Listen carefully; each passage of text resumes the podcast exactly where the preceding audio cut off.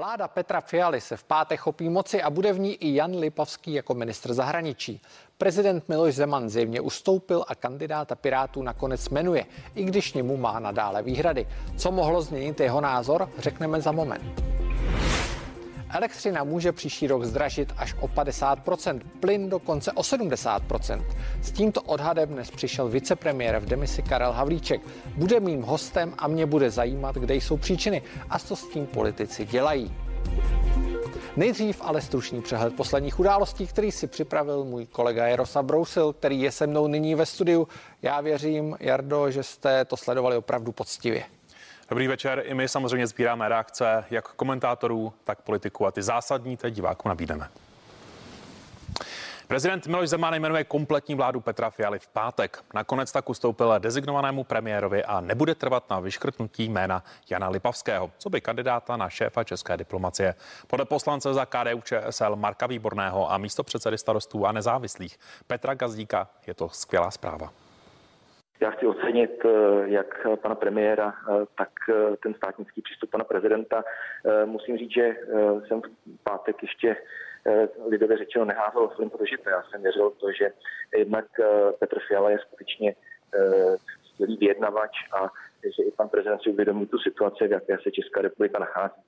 Čili já samozřejmě tu dohodu vítám je to na prvním místě dobrá zpráva pro občany České republiky. Já to velmi oceňuji a vítám, že vítězil zdravý rozum. Tato země skutečně není v dobré situaci, jak pandemicky, tak ekonomicky, eh, tak energeticky.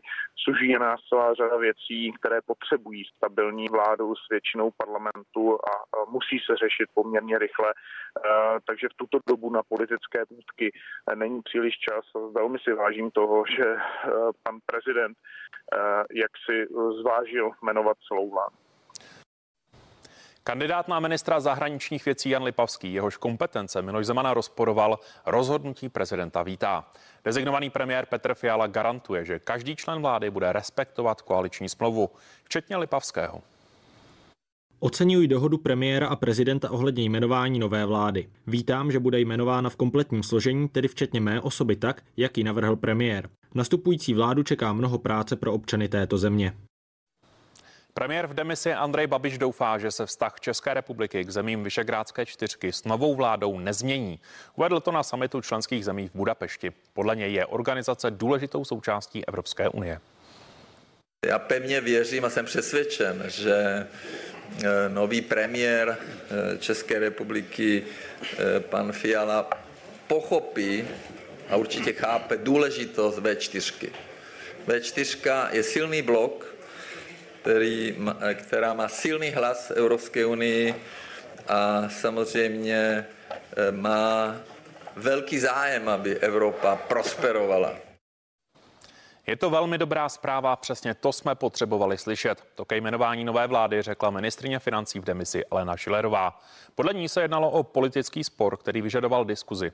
Prezident Zeman si podle ní uvědomil krizi a rozhodl se vládu neblokovat řádek dní v pátek vznikne vláda, vznikne kompletní a je to přesně, co jsem říkala i včera, že je, byl to politický spor, chtělo to politické řešení, chtělo to prostě diskuzi mezi oběma hlavními aktéry a to se podařilo a je to pro Českou republiku dobrá zpráva. Designovaný premiér Petr Fiala tam jasně řekl, že pochybnosti u pana prezidenta přetrvávají, ale ocenil jeho státnický přístup a řekl, že si uvědomil, že tato země se nachází v těžké krizi zdravotní, ekonomické, eh, energetické a tak dále. Všichni to vidíme každý den a prostě rozhodl se neblokovat a prostě vládu jmenovat jako celek. Rozhodnutí o jmenování nové vlády je vítězstvím pro všechny, jak pro novou vládu, tak i pro budoucí opozici. V našem vysílání to vedl komentátor hospodářských novin Ondřej Leinert. Podle něj je výsledek dnešního jednání nepochybným úspěchem Petra Fialy.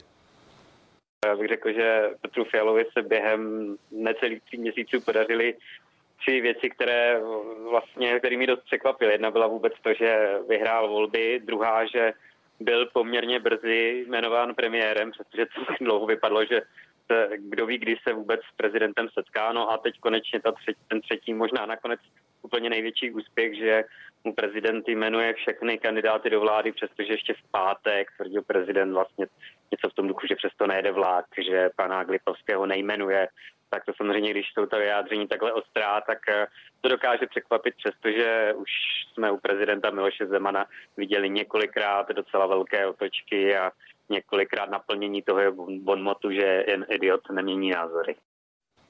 Dnešek je velkým dnem Petra Fialy. Dokázal, že bude pevným premiérem, který si umí prosadit svou. To v našem vysílání řekl politolog Lukáš Jelínek. Zpráva o výsledku dnešního jednání ho ale zaskočila.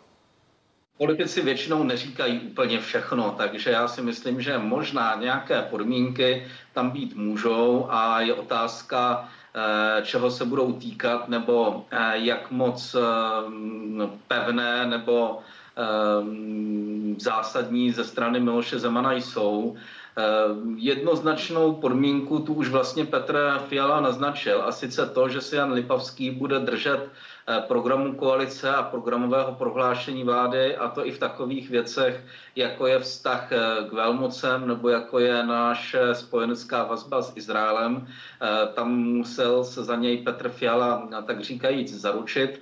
Umím si taky představit, že Miloš Zeman asi bude chtít dál vést konzultace o zahraniční politice mezi klíčovými ústavními činiteli, tak jak se to odehrávalo v minulosti a že tedy spousta té agendy se spíše bude odehrávat někde mezi předsedou vlády a prezidentem republiky. My už jsme v těch posledních letech sledovali poměrně slabé ministry zahraničí. Eh, Tomáše Petříčka, Jakuba Kulhánka. Já předpokládám, že Jan Lipavský se k ním přiřadí a že ministerstvo zahraničí sice bude eh, plnit svoje úkoly dané kompetenčním zákonem v rámci vlády, ale že ta klíčová rozhodnutí stejně nakonec bude dělat předseda vlády Petr Fiala. Nevím, jak Fiala Zemana přesvědčil, ale z mého pohledu je to dobře. Prezident teď postupuje tak, jak se podle ústavy očekává. Myslí si to ústavní právník Marek Antoš. Podle něj by Fiala měl šanci na úspěch, pokud by nakonec došlo k ústavní stížnosti. Antoš je ale raději, že se představitelé státu dohodli tom, tom, tomto nástroji eh, tlaku na prezidenta se mluvilo už předtím, to znamená, není to asi nic nového, co by se objevilo eh, teprve v posledních dnech. Zároveň i Petr Fiala dával asi celou dobu konzistentně najevo, minimálně v těch veřejných eh, vyjádřeních, že by tuto eh, cestu využil, takže eh, za novinku to asi nelze považovat, tím pádem je otázka, jakým způsobem si to prezident Zeman vyhodnotil. Já si myslím, že Petr Fiala měl poměrně velkou šanci na to, že by ústavního soudu uspěl, pokud by to došlo až takhle daleko, ale vždycky je samozřejmě lepší, když se najde cesta dohody Byť asi není žádný velký důvod prezidenta Zemina nějak výrazně vyzdvihovat na to, za to, že se nakonec rozhodl jednat souladu s ústavou a nikoli v rozporu s ní. Ústava vychází z toho, že je eh, třeba jí číst eh, v celku ve vzájemném kontextu a s respektem k tomu, eh, o jaký systém se jedná okřívený bonmot říká, že ústava není návod na pračku, to znamená, že eh, nám nedává vždycky na každou situaci úplně jednoznačnou odpověď. A my v tématu dál pokračujeme. Jak už jsme řekli, z Jana Lipavského se v pátek stane ministr zahraničí navzdory výhradám prezidenta. Přitom ještě minulý týden Hrad ohlašoval, že Miloš Zeman kandidáta Pirátů nejmenuje. Otázka dne tedy zní, čím Petr Fiala hlavu státu přesvědčil? Pan uh prezident si eh, nekladl podmínky. Eh, bavili jsme se eh, pouze o tom, že některé výhrady, které má k osobě Jana Lipavského, ať je to politik, například politika k Izraeli nebo ke státům Vyšehrádské skupiny, že mm, já garantuji to, že každý, kdo je člen vlády, bude respektovat koaliční prohlášení, koaliční program a to bude dělat i Jan Lipavský. Lenka Zlámalová je analytičkou týdenníku Echo. Dobrý večer, Lenko. Dobrý večer, děkuji za pozvání. A se mnou ve studiu je taky Martin Komárek, šéf komentátor Deníku. Dobrý večer. Dobrý večer. Lenko, já začnu u tebe. E, překvapilo tě to, jak to dneska dopadlo? E, na půl, ne tolik. Eh, já jsem si myslela, že ta vláda bude jmenovaná v pátek. A nebyla jsem si úplně jistá, jestli v ní Jan Lipavský bude nebo ne. Eh, nepřekvapilo mě to až tolik. Pane Komárku, stejná otázka. A popravdě řečeno, uh, myslel jsem si, že pan prezident bude trvat na svém a že to dojde na tu kompetenční žalobu, A tohle je pro mě příjemný překvapení, že eh, ten politický kompromis je možný a že Miloš Zeman je ochoten na něj přistoupit. Lenko, co si myslíš, že byl ten rozhodující moment? Tak... Byla to hrozba kompetenční žalobou? Čest. Bylo to něco jiného? Tak já myslím, že eh, pan premiér Fiala panu prezidentovi celkem vysvětlil, v jaké situaci se nachází. Eh, že pan premiér Fiala zatím vede docela z mého pohledu zajímavou politiku po tom slovním průjmu těch posledních osmi let, kdy tady slova neměly vůbec žádnou hodnotu a sledovali jsme opravdu vý, vý, výroky úplně nesmyslný, neustále žinoucí se online politiku Andreje Babiše. Pan premiér Fiala mluví málo zatím, o to ostřeji jedná. Drží se toho Rooseveltovského eh, mluv tiše a mějí v ruce vždy velký klacek připravený k útoku. Já myslím, že přesně takhle přijel pan premiér Fiala i Dolán s tím velkým klackem a celkem vysvětlil panu prezidentovi, že pokud se takto bude chovat, v jaké situaci se ocitne. Kromě ta koalice má za sebou nejen většinu ve sněmovně, ale i většinu v Senátu. Je potřeba, bude ko- kooperace obou dvou těch mocí, jak moci pana prezidenta, tak moci té vládní koalice, která teda pokrývá, řekněme, celý parlament a vládu. No a pan prezident zároveň jistě dobře zjistil informace, věděl, že by s tou ústavní žalobou prohrál. Pan premiér panu prezidentovi vysvětlil, že prostě on to myslí vážně, s tou žalobou půjde a pan prezident celkem pochopil, pokud chce něčeho dosáhnout, že musí jít cestou dohody s Petrem Fialou, že on má teď ten kratší provaz a že představa, že on tady rok a půl bude fungovat, to už není rok a půl, rok a dva měsíce bude fungovat v nějaké úplné izolaci tak to pro něho samozřejmě bylo nepřijatelné, protože my se nikdy nedozvíme detaily té dohody. Já myslím, že to je v zásadě správné, že politika má mít nějaké své zákulisí. My nevíme, co si pánové řekli, pokud jde o posty náměstků, velvyslanců, pokud jde o rozpočet kanceláře prezidenta republiky. Samozřejmě jinak s tebou budu jednat, když budeme ve sporu a jinak, když spolu budeme jakýmsi způsobem v nějaké symbioze ladit vzájemně zájmy. Pan prezident je extrémní pragmatik a pochopil.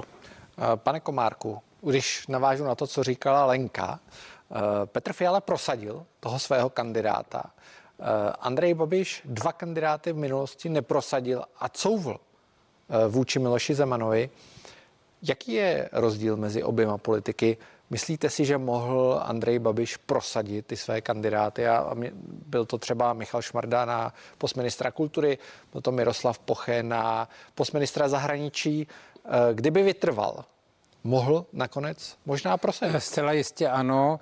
Eh, já bych do, jistý míry ale přeci jenom s Lenkou trošinku nesouhlasil, že Miloš Zeman musel couvnout. Eh, nemusel. Eh, jemu je úplně jedno, jestli mu budou na hradě topit nebo nebudou. On stejně bude spokojený sám se sebou a se, se, se svou duší.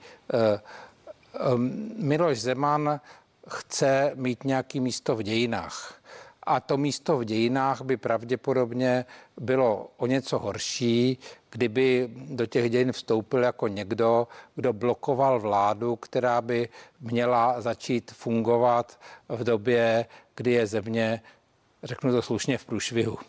A e, to Miloš Zeman nechtěl. E, myslím si, že Petr Fial ho nemusel příliš přesvědčovat. E, vy jste pouštěl strašně důležitý shot, kde Fiala řekl jednoznačně, že vláda bude uh, mít ve vztahu k Vyšehrádu, ve vztahu k Izraeli prostě stanovisko, který je v koaliční smlouvě. To znamená, ano, máme nějakého ministra zahraničí, který má možná trošinku extrémnější názory, ale já ho postavím do latě. Na tom jsme se s tebou, Miloši, dohodli. Takže tak bych to četl. Ne, nečetl bych to přesto, jestli se bude topit na hradě nebo ne, nebude. Četl bych to přesto, že se, že se dohodli, že to bylo v situaci, kdy ta vláda má vzniknout, všichni ji chceme, ne, že bychom milovali Petra Fialu nebo jeho okolí, ale eh, tady dosluhuje nějaká vláda, je tu jasná většina ve sněmovně, má tu být nová vláda. Kdyby pan prezident blokoval, působil by jako, zase jak to říct slušně, jako ničema. A on ji tedy blokovat nechce. Petr Fiala mu něco slíbil, Lipavský bude ministrem zahraničí. Jak dlouho bude ministrem zahraničí, to já nevím, protože ty výhrady, co měl pan prezident k jeho kompetenci, jsou na místě. Lenko, eh, podíváme se do budoucnosti trochu. Petr Fiala poměrně, když srovnám ty předpovědi nebo komentáře některých expertů, zejména novinářů, třeba rok zpět, tak ta situace vypadala trochu jinak. Petr Fiala opět překvapil tím svým postojem, poměrně tvrdým postojem. Co můžeme od něj čekat teď, když se dohodl s Milošem Zemanem, když se podíváme zpětně, prosadil v podstatě to, co chtěl, čeká ho prosazení rozpočtu, eh, hovořil, nebo ne on, ale třeba Piráti hovořili, Ivan Bartoš, předseda Pirátů, hovořil o deagrofertizaci země. Eh, co vlastně teď můžeme čekat, když vidíme Petra Fialu, který prosadil, co chtěl, má 108 hlasů ve sněmovně, bude následovat skutečně nějaká tsunami? Eh, no, tak je, je to strašně důležitá změna v té politice po těch osmi letech, protože my jsme tady měli gejzíry silných slov, jo.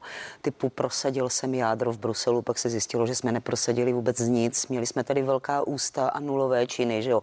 Mirek Topolánek tak kdysi velmi pěkně glosoval vládnutí Václava Klauze, vždycky říkal, ha, pravicová retorika, levicová politika. Jo, tak tady bylo jako hodně silná slova a nulové činy.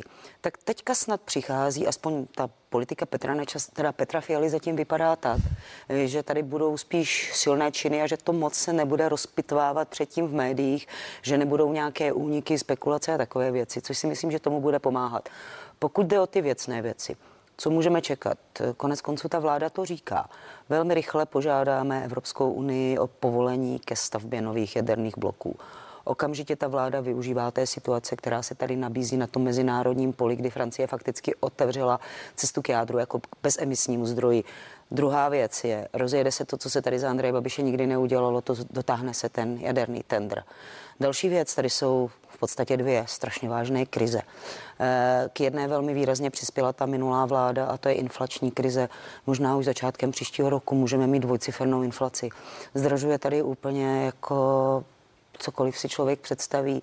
Promítá se to do té inflační spirály, do inflačních očekávání. Všichni chtějí zvyšovat platy, zdražují. Vláda Petra Fialy proto může udělat první věc, že bude signalizovat, že takhle to dál nepůjde.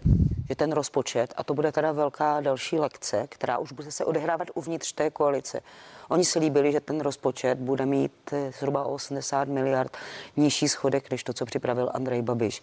Půjdeme do rozpočtového provizoria a ten rozpočet bude někdy v březnu. Další velký test, tážli se zcela konkrétně. Potom samozřejmě je otázka, jak sebevědomě se budeme chovat v Evropské unii.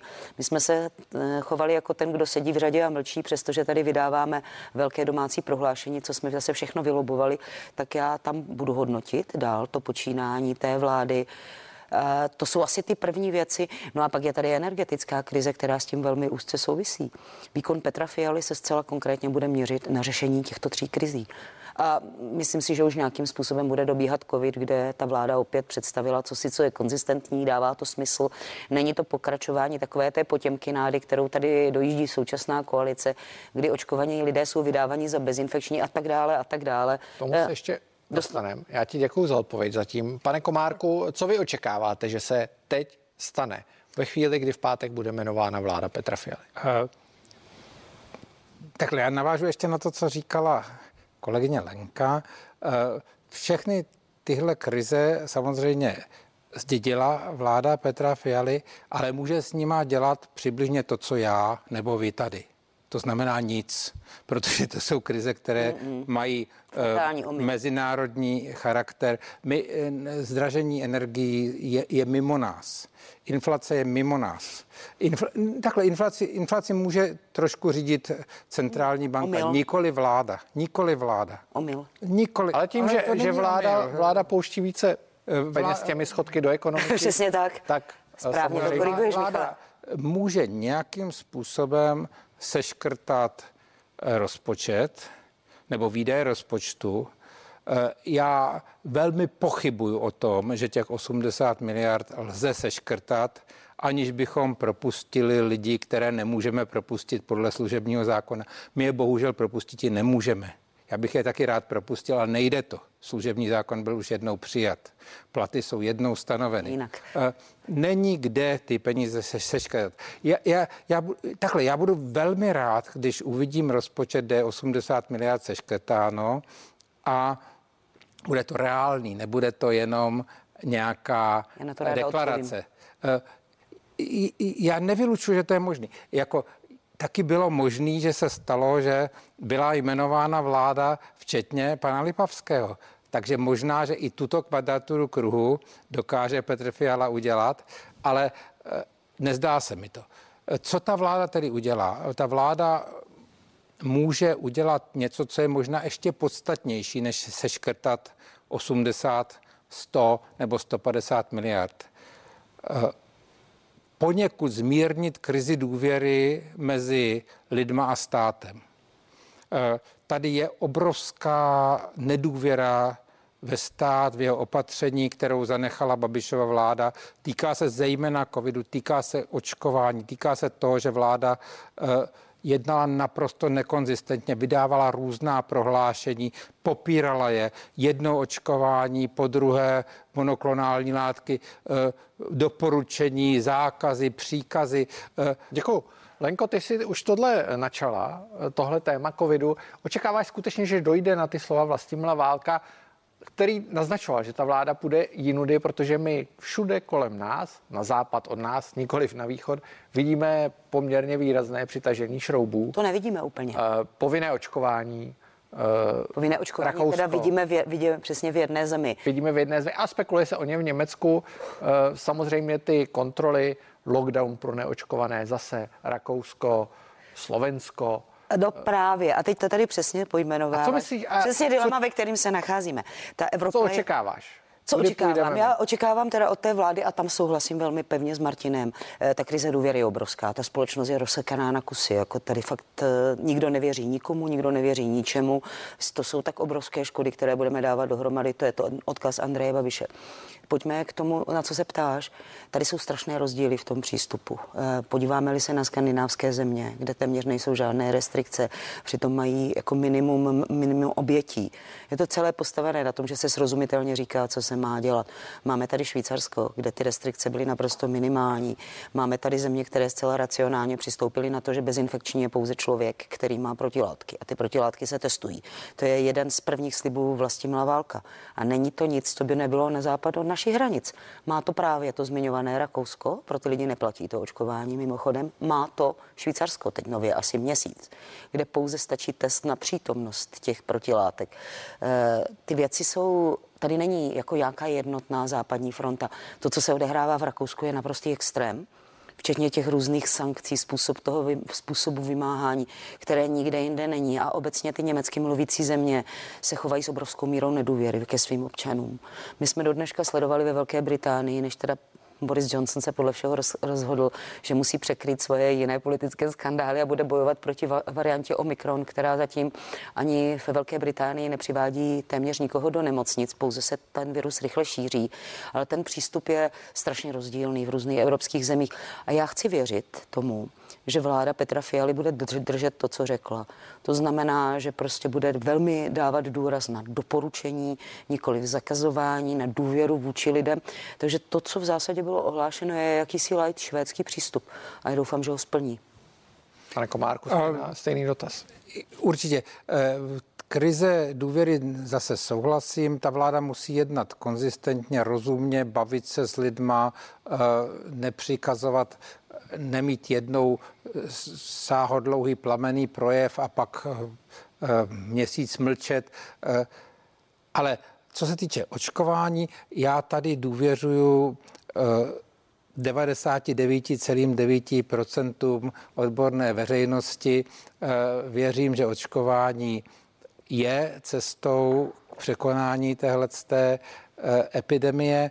Takže já jsem pro povinné očkování a podle mě demokratické je povinné očkování všech lidí, kteří nemají zdravotní kontraindikace. Myslíte, že ten stát, který nebyl schopen vymoct celou řadu jiných věcí, by byl schopen vymoct povinné očkování? Vymoc to nelze, nebude to možno vymoct ani v Rakousku, protože skutečně... Proč to tedy, proč to tedy zavádět? Protože Vezměte to tak, můžete vymoct eh, to, aby se nekradlo v tramvajích? Nemůžete to vymoci, nemůžete nijak. Krade se v tramvajích a přesto máte zákaz kapesních krádeží. Je to dobrá věc. No, tady s tím teda naprosto razantně nesouhlasím. My máme povinné očkování proti řadě nemocem. Jsou to nemoci, které jsou skutečně velmi vážně nebezpečné. Pro většinu společnosti je COVID-19 nemo- nemocí, která ho neohrožuje na životě.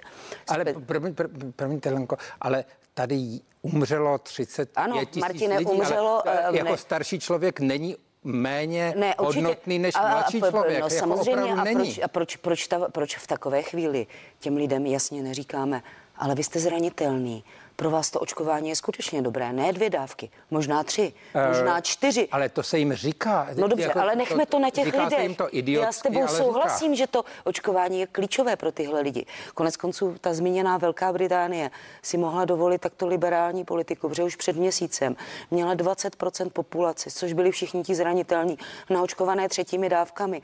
Místo a dlouho vůbec nedoporučovala očkování dětí.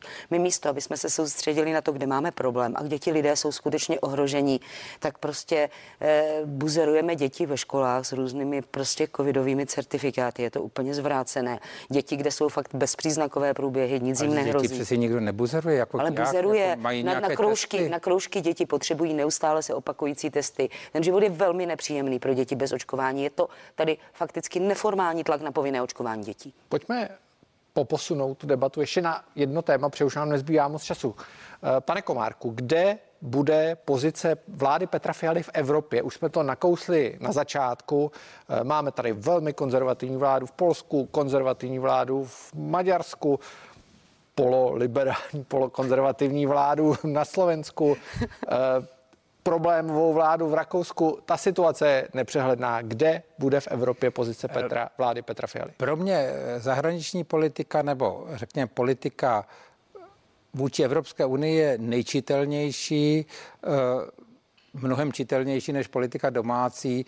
Eh, U nás ta vláda je liberální, je to vláda proevropská, pro unijní, je to vláda pro NATO, řekl bych, bude velmi blízká Bruselu. To neznamená, že nebude asertivní, co se týče našich zájmů eh, ohledně jaderné energetiky, jak eh, říkala Lenka, ohledně ochrany našeho průmyslu, ale řekl bych, že bude jednoznačně pro bruselská, bude jednoznačně pro NATO, bude to evropská vláda.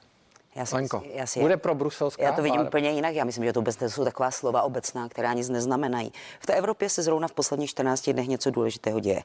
Dochází, řekla bych, k obrovskému oddělování pozic a společností v Německu a ve Francii. Eh, To, co je jádro té Evropy. V Německu nastoupila skutečně eh, vyhraněně levicová vláda. Nejlevicovější, jaká tam byla. Ten program skutečně doporučuji divákům si přečíst, je docela extrémní v některých věcech, jako doleva. A ty zelené věci, které budou obrovsky zatěžovat společnost. Na druhé straně tady máme Francii, kde budou parlamentní volby v, teda pardon, prezidentské volby v Dubnu. Tam se očekává už dneska Emmanuel Macron je nejpravicovější politik v západní Evropě a já si myslím, že překvapivě ta vláda prostě bude hledat jiné aliance. O tom vůbec jako není pochyb, Takže zůstáváme si- v Evropské unii a v NATO jsou takové obecné A truizmy. myslíš si, že Francie může být důležitějším klíčovým důležitější než partnerem. Německo? Ano, já si myslím, že je to, je to paradoxní, protože u nás se pořád řešily česko-americké vztahy, česko-izraelské vztahy, česko-německé vztahy, ale prostě ta, ty siločáry té e, evropské politiky se strašně změnily. A já si myslím, že Francie bude klíčovým partnerem pro nás v klíčových tématech v evropské politice. Bude to energetika, a bude to migrace. Konec konců sedíme tady spolu dneska, kdy se francouzský prezident Emmanuel Macron sešel s lídry zmiňované V4 v Budapešti.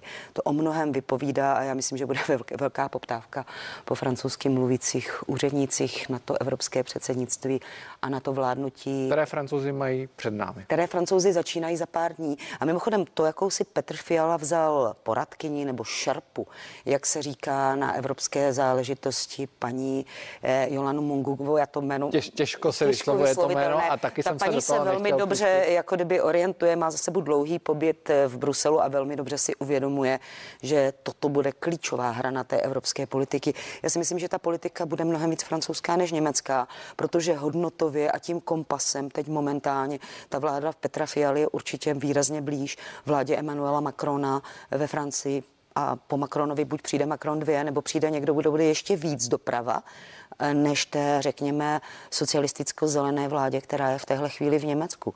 A je to, je to zajímavé, protože do Evropské unie jsme vstupovali pod velkým přáním Němcům pro to, aby jsme pomohli znásobit jeho sílu proti tomu jižnímu mediterálnímu bloku s Francií. Bude to strašně zajímavý vývoj, který bude i novinářsky zajímavé sledovat. Já vám obě děkuji za rozhovor a přeji hezký večer. Díky Já za pozvání. Děkuji za pozvání. Díky. My už za chvilku pokračujeme, ještě se budeme věnovat drahým energiím. O kolik si příští rok připlatíme, zeptám se vicepremiéra v demisi Karla Havlíčka.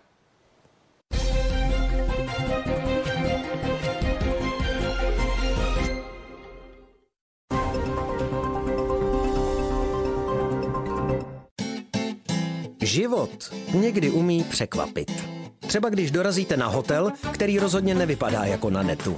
Nebo na rande zjistíte, že vaše peněženka to zrovna roztáčí někde jinde.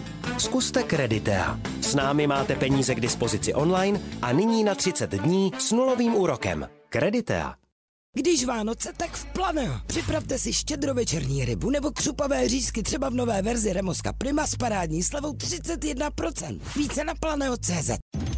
Vánoce jsou už za dveřmi. Vánoční ozdoby, světelné řetězy, nazdobený stromeček a záře svíček. V Kiku nyní najdete spoustu inspirace a výrobky pro vytvoření sváteční vánoční atmosféry. Například různé obaly na dárky už od 15 korun a mnohem víc. Kik vám všem přeje příjemné prožití vánočních svátků a mnoho zdraví v novém roce. Kik, cena mluví sama za sebe. Vánoce jsou OK, OK, Vánoce jsou OK, OK. Třeba s výkonným a kompaktním kuchyňským robotem Bosch. OK.cz Užíváte rybí tuk? Právě k vám plave dvakrát více omega-3 z mořských ryb v každé kapsli. Pro vaše zdraví v každém věku. Vyzkoušejte Naturevia Omega-3 One a Day. Obsahuje dvakrát více omega-3 a bez rybí pachuti. Naturevia. Prémiová kvalita a maximální síla účinných látek v jediné kapsli denně. Vaši objednávku připravíme k vyzvednutí na prodejně už do 30 minut. Je to prostě rychlart. Stavte se pro některý z kávovarů Philips Latte Go a vychutnejte si sametově mléčnou pěnu. Datart. Dárky opravdu pro každého.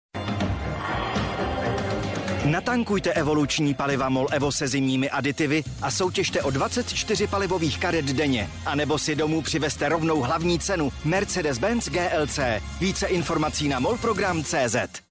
Wow. wow. Okamžitě čisté nádobí bez leštění. Nový Somat Excellence. Čtyři síly v revoluční kombinaci prášku a gelu. Excelentní čistota, perfektní lesk, ochrana nádobí a péče o myčku. Z myčky přímo na stůl. Přejděte na Somat Excellence. Revoluce pro excelentní čistotu a lesk. Ovocná chuť. Multi. Unikátní chuť. Black. Osvěžující chuť. Čedráta.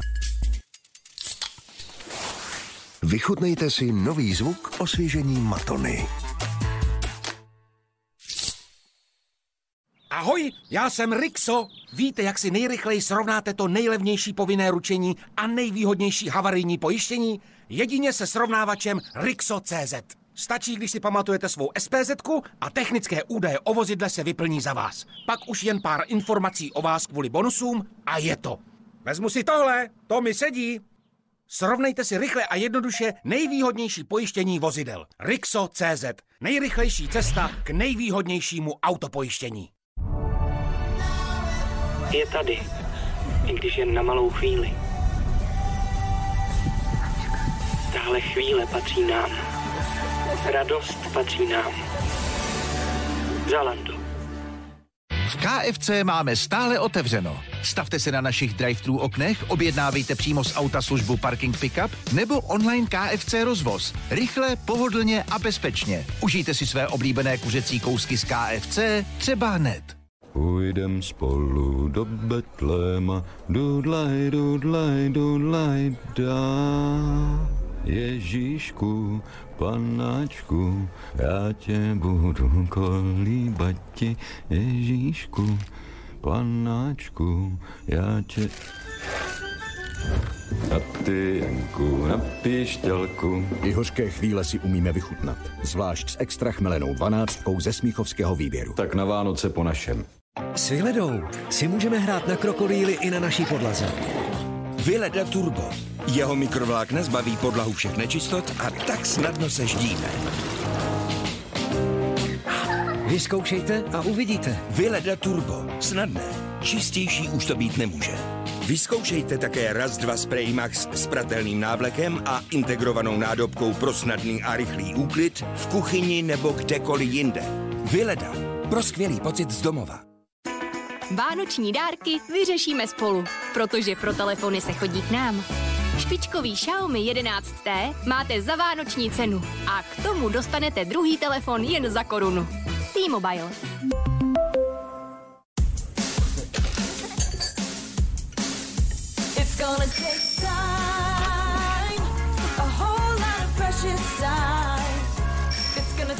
Patience and time mm, to do it, to do it right.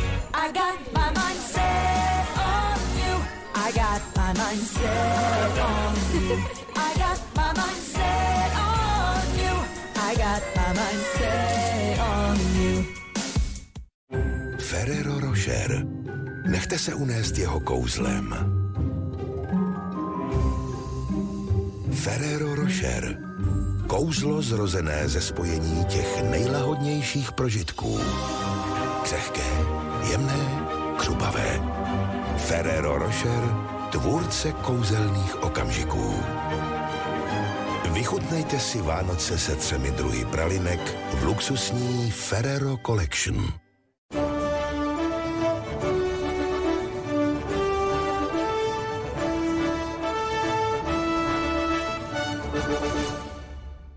Jak výsledek voleb ovlivní finanční situaci českých domácností? Jaké mají novopečení poslanci a přední ekonomové recepty, aby růst cen, který sledujeme v přímém přenosu, nedopadl na naše peněženky? S čím přicházejí do politiky nováčci v poslaneckých lavicích? Mají šanci přinést do sněmovny nový vítr? A taky exkluzivní pohled na českou politiku očima známých osobností, bývalých politiků nebo hvězd showbiznesu. To vše nabídne každodenní diskusní blok, který jinde nenajdete. Sledujte pořady, co na to vaše peněženka, divoká karta a co Čech to politik. Každý všední den 18.00 na CNN Prima News.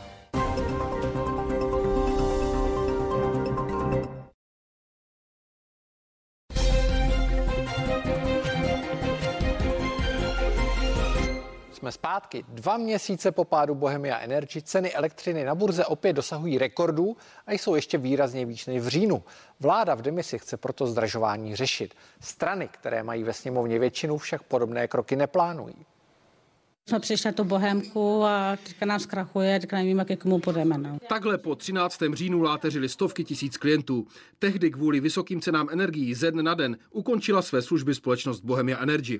Realita na burze je však dnes kritičtější než tehdy. V říjnu jsme mluvili o energetické krizi, ale teď je situace ještě horší. Elektřina se prodává již za 189 euro za megawatt hodinu. Ta situace se s probíhající zimou ještě může zhoršovat. Končící vláda by proto chtěla už ve středu projednat ve sněmovně některá opatření, která by prý měla ochránit české domácnosti před možným zdražováním. Máme jediné dva možné plošné nástroje, a to je snížení DPH až na nul a odpuštění poplatků za obnovitelné zdroje. To by znamenalo snížit poplatky za energie přibližně o 35 Avšak koaliční strany, které mají ve sněmovně většinu, nechtějí o plošných opatřeních ani slyšet. Co se týče zrušení DPH, tak se jedná o výpadek v rozpočtu 17 miliard korun. Pak právě nebudeme mít v rozpočtu peníze na cílenou pomoc těm, kteří jsou ve velkých problémech.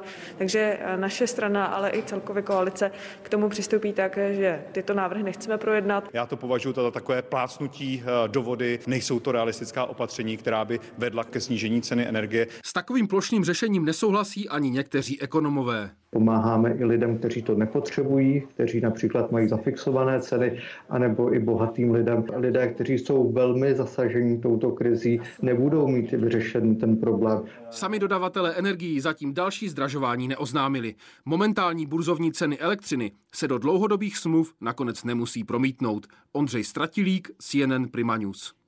Ve spojení jsme s vicepremiérem v demisi Karlem Havlíčkem. Dobrý večer. Dobrý večer. Pane vicepremiére, úplně jednoduchá otázka na začátek. Štěpán Křeček, ekonom, v té reportáži předcházející říkal, eh, že cena dosáhla nějakých 180 eur za megawatt hodinu. Já jsem se koukal těsně předtím, než jsem šel do studia. Ono to dneska dokonce přelezlo přes 200 eur za megawatt hodinu. To je opravdu hodně, asi víc, než se čekalo. Je to dokonce, když se podíváme na ty normální časy, zhruba desetinásobek. Eh, není to už skutečně velký problém a není ta situace horší, než jsme se domnívali, protože někteří experti říkali, že ta cena začne padat.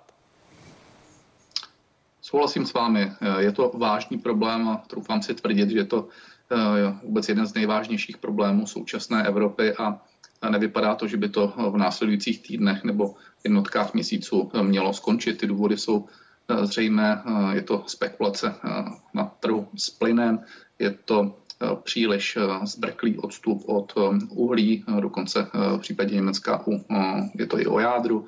Je to rostoucí cena emisních povolenek, úplně se utrhly za řetězu, byly na začátku roku za 30 euro, teď jsou za 90 euro a je to nepochybně dáno i počasím, zjednodušně řečeno méně fouká a tím pádem větrné elektrárny nejedou na takový výkon a současně je chladnější zima, takže tohle všechno, když dáme dohromady, výsledek je tady. Když eh, se podíváme na tu mezinárodní situaci evropskou, máme novou německou vládu, která řekla, že opravdu odpojí jaderné elektrárny, zároveň spochybnila start Nord Streamu 2, eh, k němuž někteří zlíželi a čekali, že více plynu do Evropy samozřejmě povede logicky k pádu cen. Zároveň to je vláda, která eh, dokonce řekla nebo chce, aby byla stanovena minimální cena eh, emisní povolenky, která by byla poměrně vysoká. Eh, jak moc tohle přispívá k té nejistotě na trhu a jak moc to přitahuje ty spekulanti, kteří samozřejmě vidí, že ta cena pravděpodobně poroste, pokud se ta německá vláda takhle zachová? Říkáte to správně. Evropa je nebývale rozdělená. Musím říct, že když jsem byl na Radě evropských ministrů energetiky, teď byla dvakrát za sebou, tak musím říct, že je to přibližně půl na půl. Německo je tedy v té druhé skupině, než jsme my a je to úplně eh, opačný pol, zatímco my eh, máme snahu, aby jsme tlačili cenu emisních povolenky eh, na pokud možno nižší hodnoty, protože jsme průmyslově orientovaná země a drtí to ekonomiku, drtí to naši energetiku a samozřejmě v čase to nebudou zvládat ani domácnosti. A ta emisní povolenka v tom sehrává, dejme tomu, čtvrtinovou roli, není to úplně bezvýznamné, tak Německo na to jde úplně opačně a jim dneska naopak ta cena těch 90 euro vyhovuje. Dokonce eh, tím, jak eh, vyhrála vlastně ta současná koalice a jak připravila programové prohlášení, tak eh, už jenom psychologicky pod tím sdělením, že to chtějí zastropovat, ale ze spoda, to znamená, nechtějí třeba po 60 euro, tak vlastně psychologicky vyskočila ta cena té místní povolenky a tím pádem vyskočila i eh, ta cena té energie. Takže je to, je to eh, jiný pohled, ale nutno říct, že nejvíce postiženi dneska emisními povolenkami jsou země jako je Polsko, jako je Česká republika, jako je třeba Bulharsko. Nutno říct objektivně i to Německo, ale to Německo to zatím zvládá finanční otázka, jak dlouho ještě prostě budou hodně připraveni to takto, takto platit. Vy jste zmínil Polsko a právě Polsko je jedna z těch zemí, která se už výrazně ohrazuje, ohrazuje proti tomu současnému postupu a dokonce polská vláda, no polský sejm dokonce schválil, že by Polsko chtělo být vyřazeno z toho systému obchodování s emisními povolenkami. Ve středu, pokud se nepletu, bude Evropská rada v Bruselu, kam se sjedou premiéři a prezidenti členských států. Je to něco, co by Česká republika podpořila? Chtěla by Česká republika taky být mimo ten systém obchodování s emisními povolenkami? My bychom nechtěli zatím být mimo systém obchodování s emisními povolenkami, ale eh, souhlasíme eh, s Polskem v tom, že eh, ten kalich skutečně přetekl. Ta situace je opravdu, opravdu neúnosná a v, nezvládají to ani domácnosti, nezvládají to firmy a ta situace se bude zhoršovat a můžeme vymýšlet různá opatření, prostě jak tomu, jak tomu čelit, o tom se bavme, ale jestliže se prostě ta energie zdraží sedminásobně, desetinásobně, tak to prostě ty firmy a ty živnostníci neustojí. A Polsko jasně řeklo, že pokud nedojde ke změně systému obchodování s emisními povolenkami, pak jsou připraveni vystoupit. Ono tak samozřejmě úplně jednoduché není, protože oni nemůžou, zjednodušeně řečeno, vystoupit. My navrhujeme o něco méně drsnější cestu a to je to, aby se opět vrátili do systému obchodování emisní povolenky přibližně 400 milionů, konkrétně to 380 milionů emisních povolenek, které se mají stahovat do takzvané rezervy, já to nechci komplikovat, ale během září tohoto roku až eh, srpna příštího roku, eh, tak v tomto období by se mělo stáhnout přibližně 400 milionů eh, povolenek z trhu, což bude znamenat, že jich je celkově méně, když jich je méně, znamená to, že ta cena, cena roste. Je to samozřejmě cíleně tak to děláno, takže náš apel je úplně jasný na Evropskou komisi a podpoříme rozhodně Polsko. Když se vrátím k Evropské radě, Andrej Babiš ještě bude ten, kdo bude Českou republiku zastupovat, protože v té době ještě nebudeme mít novou vládu Petra Fialy. S čím tam premiér pojede? Hovoří se o mnoha tématech. Energetika je jedním z nich. Vidíme v poslední době, že Česko upevnilo svoji vazbu na Francii. Viděli jsme dnes eh, prezidenta francouzského Emmanuela Macrona, který hovořil, na, eh, hovořil představitelům Vyšegrádské čtyřky. Eh, je vidět, že ta rovnováha v Evropě a minimálně pozice Česka, jak už jsme tady říkali v předchozím bloku s komentátory Lenkou Zlámolou a Martinem Komárkem, se hodně změní. Tak s čím tam Andrej Babiš pojede? Tak my jsme na tom energetickém poli uhráli Eh, poměrně slušné body v těch posledních dvou eh, letech. A nutno říct, tady bych souhlasil s tím, co říkala paní Zlámalová, já jsem to poslouchal, že Francie se začíná stávat naším eh, velkým partnerem. Já jsem s Bruno Lemérem, jejich ministrem hospodářství, měl vynikající vztah, on nám nesmírně pomohlo v takzvané taxonomii, Eh, a teď nejde jenom o to, že se uzná jádro jakožto udržitelný zdroj, ale podle všeho i plyn, byť s určitými podmínkami. A Francie nám v tom nesmírně, nesmírně pomohla. Musím říct, že výrazně více než Německo v těch posledních eh, měsících. Takže je eh, to dvoj předsednictví Evropské komise, Francie a následně Česká republika je připravováno velmi zodpovědně a poctivě a troufám si tvrdit, že v té energetice tam odehráme jakési dvojpředsednictví se stejnými Eh, záměry. To si myslím, že je hrozně, hrozně eh, důležité. Takže eh, to dnešní symbolické setkání v V4 a, a v no, Emmanuela Macrona si myslím, že to jenom, jenom, jenom dokresluje a je pravda, že Francie v tomto je velkým podporovatelem jádra a pomohla nám rovněž to jádro prosazovat, protože má 56 jaderných bloků a dalších 6 bude budovat. My jsme připravili za ty dva roky Dukovanský blok a v tuto chvíli jsem toho názoru, že se budou muset připravovat ještě další bloky, protože to neodehrajeme jenom s jedním blokem navíc. Vy jste hovořil o takové taxonomii, což je slovo, které na první pohled velmi složité. Já to pro diváky zjednoduším. Eh, jde v podstatě o označení jednotlivých energetických zdrojů za udržitelné, což znamená, že samozřejmě ve chvíli, kdy uhlí třeba uhlí bude označeno za neudržitelné, tak bude velmi těžké postavit eh, uhelnou elektrárnu nebo uhelnou teplárnu, protože eh, prostě na ní neseženete od bank peníze a oni vám na ní nepůjčí, zatímco u toho plynu pokud bude označen za udržitelný, tak se ženete. Ale my vidíme, že, že v Evropské unii je i o tomto spor a Němci uh, jádro chtějí označit za udržitelné, ale za takzvaný přechodový zdroj k zelené energetice. Francouzi naopak za trvale udržitelné. Myslíte si, že to skutečně dopadne tak, že jádro bude označeno za trvale udržitelný zdroj a tím pádem bude zajištěno jeho bezproblémové financování na další desítky let dopředu? Já jsem v tomto optimista a všechno směřuje k tomu, že ano, my jsme udělali s Francií uh, velkou práci v tom, že jsme zmobilizovali všechny ostatní země, udělali jsme několik výzev, prošlo to celou řadu médií v těch posledních týdnech, byli jsme hodně hlasití na Evropské radě a myslím si, že Francie a my jsme byli asi ti největší průkopníci jádra, mimo jiné, protože samozřejmě to jádro prostě chceme teď budovat a a chystáme se i na další bloky než ty Dukovanské.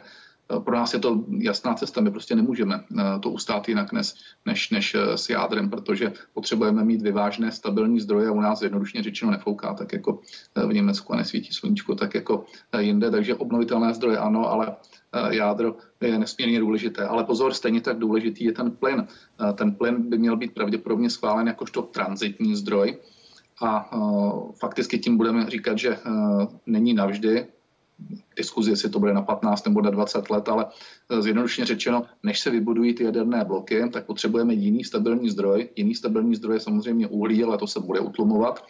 A e, i když možná ne tak rychle, jak všichni e, předpokládali, a mezi tím se prostě musí to nahradit plynem. A ta podstata je přesně tak, jak jste řekl, to znamená po tu dobu, aby se to dalo financovat z zdrojů, které jsou za rozumné úrokové sazby, aby jsme to mohli využívat rovněž evropské zdroje, protože se třeba uvědomíme, že velké zdroje nám vznikají v takzvaném modernizačním fondu, což jsou peníze, které tam plynou se emisních povolenek a pokud bychom je nemohli použít na modernizaci teplárenství, včetně tedy plynu, tak to by byl obrovský problém.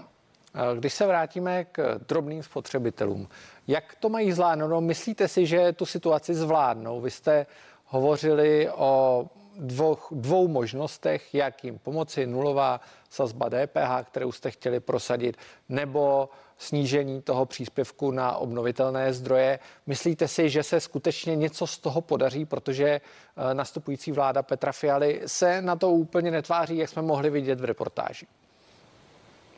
No já si nedovedu představit, že by se to nakonec neudělalo. Konečně mi překvapil třeba pan Skopeček, který ještě před dvěmi měsíci říkal, že právě DPH uh, jakožto plošná plošný nástroj je, je nástroj dobrý. Myslím, že to říkal i pan Jurečka. Já rozumím, že se třeba může změnit ten názor, ale to teď není o tom se hecovat politicky, to je o tom říci, co vlastně můžeme. Jsou v zásadě tři jediné nebo tři možnosti. Jedna je ta Eh, mimořádná pomoc pro eh, domácnosti v nouzi. Ano, na tom se shodneme i s opozicí nebo s budoucí koalicí, ale uvědomme si, to není pro tisíce eh, domácností nebo dokonce pro miliony domácností. To je pro tisíce domácností, protože tam se musí prokázat jejich příjmy, jejich výdaje, jejich majetek a tak dále. Není to úplně jednoduchá věc a vůbec se nedovedu představit, že by se to dělalo prostě v nějakém širším měřítku. A pak máme už jediné dva nástroje, a to je snížení DPH a odpuštění pladeb za obnovitelné zdroje za obnovitelné zdroje Česká republika, všichni, to znamená vláda, eh, domácnosti a firmy platí 46-47 miliard ročně. To znamená, tato částka by se dala rozdělit tak, že by větší část šla za eh, vládou a menší část za těmi domácnostmi a za těmi firmami. Nic jiného už se vymyslet nedá a uvědomme si, že to nedopadne jenom na v ty nízkopříjmové domácnosti. Dopadne to i e, na středně příjmové domácnosti, těch je naprosto drtivá většina. A poslední, co bych řekl, my jsme vlastně to DPH už zrušili, e, respektive stálo se to na nulu za listopad a za prosinec. A jaký byl výsledek? Pomohlo to v inflaci v uvozovkách, to znamená v, díky tomu vlastně byl plyn a elektřina levnější v listopadu i v prosinci vůči těm předcházejícím měsícům. Samozřejmě bylo to tím DPH, ale my jsme tím vlastně přibrzdili inflaci. Takže i to je docela dobrý nástroj. Já vám moc krát děkuji za rozhovor a přeji hezký večer. Já moc krát děkuji a přeji všem taky hezký večer. Jsme na konci. Díky, že jste se dívali. Těšit se na vás budu zase zítra.